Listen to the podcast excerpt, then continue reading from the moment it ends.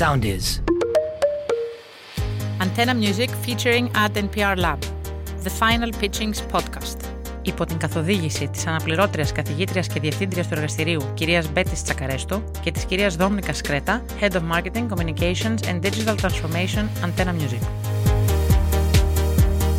Ο Antenna Music και το Εργαστήριο Διαφήμισης και Δημοσίων Σχέσεων του Παντίου Πανεπιστημίου ενώνουν τις δυνάμεις τους για πέμπτη συνεχόμενη χρονιά με στόχο την έρευνα, την ανάλυση και την ανάπτυξη καινοτόμων επιχειρηματικών ηδεών και επιχειρηματικών προτύπων με επίκεντρο τις ηχητικές εφαρμογές. Οι τριτοετής φοιτητές του Εργαστηρίου Ad NPR Lab, αφού εκτέθηκαν στην ανάλυση καινοτόμων ηχητικών υπηρεσιών που επικρατούν σήμερα παγκοσμίως και με στόχο οι φετινές startup ιδέες τους να προσφέρουν παράλληλα μια σαφή κοινωνική αξία αντιμετωπίζοντας ζητήματα διακρίσεων, αποκλεισμού και σεβασμού της διαφορετικότητας στο εργασιακό περιβάλλον, κατέληξαν στην ιδέα που θα ακούσουμε. Στο επεισόδιο αυτό παρουσιάζει η ομάδα AdVision.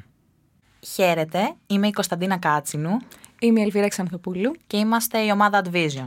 Μπαίνω κατευθείαν στο θέμα. Πόσοι από εμάς διαβάζουμε τις οδηγίες χρήσης, θα σας πω εγώ, σχεδόν κανένας μας. Και αν τις διαβάζουμε, πόσοι από εμάς τελικά τις καταλαβαίνουμε, η απάντηση είναι η ίδια. Σε αυτά τα δύο ερωτήματα, λοιπόν, βασίστηκε και γεννήθηκε το Engineer You. Πρόκειται για μια εφαρμογή που έρχεται να αντικαταστήσει τις γραπτές οδηγίες χρήσης με ηχητικές, που αφορούν είτε την εγκατάσταση είτε τη λειτουργία των οικιακών μας συσκευών. Βάζοντας τέλος στα δυσνόητα γραπτά manuals, εκμηδενίζουμε τις δυσκολίες των ατόμων με προβλήματα όρασης μέσω του όντιο συστήματος, ενώ παράλληλα προστατεύουμε το περιβάλλον μειώνοντας την κατανάλωση χαρτιού.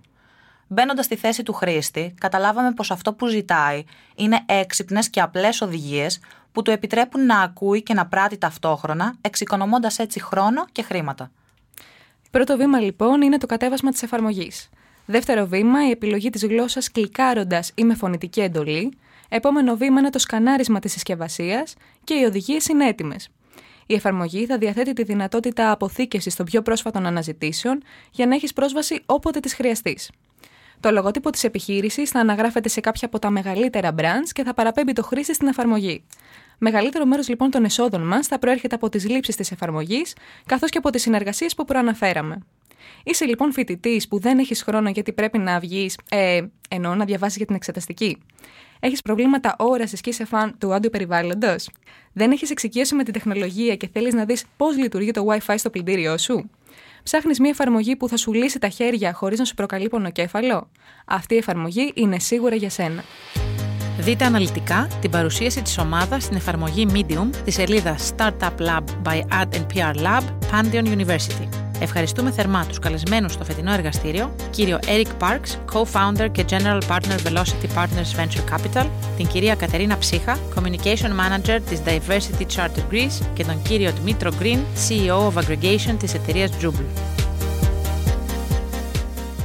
Ακολουθήστε μας στο Soundees, στο Spotify, στο Apple Podcasts και στο Google Podcasts.